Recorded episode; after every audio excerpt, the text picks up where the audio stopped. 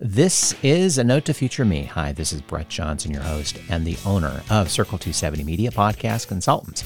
Let's take a look at a five step podcast guest pitch process. You know, there are hundreds of little details to think about when pitching yourself as a podcast guest when you're ready to do that.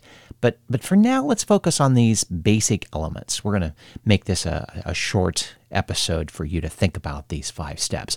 First of all, make sure you listen to a few episodes of that podcast before pitching yourself. You know, if a podcast isn't a good match for what you do, don't pitch it. Don't just look at it as uh, being a part of. I'm going to be on 50 podcasts this year and make it making it part of a checklist. Plus, if a podcast doesn't have guests, don't pitch it either. That's a reason to take a listen to. You're going to look like a fool for asking to be a guest on a podcast when they don't take guests. Check uh, the podcast's website for a guest submission process before pitching. If there is one, make sure you follow it. That podcast put that guest submission process together for a reason.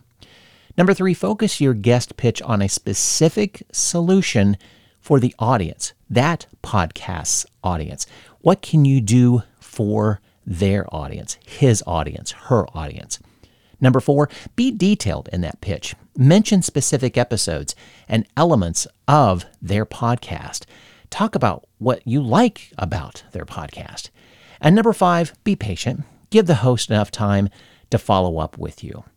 Podcasting's a marathon, not a sprint. Be patient, take action, and be sure to apply yourself. Let's talk about what podcasting can do for your business in the next 12 months. Whether you're B2C or B2B, we can create a content marketing strategy that will work for you. Connect with me if you'd like to talk more about this. My calendar is available on my podcast website as well as circle270media.com.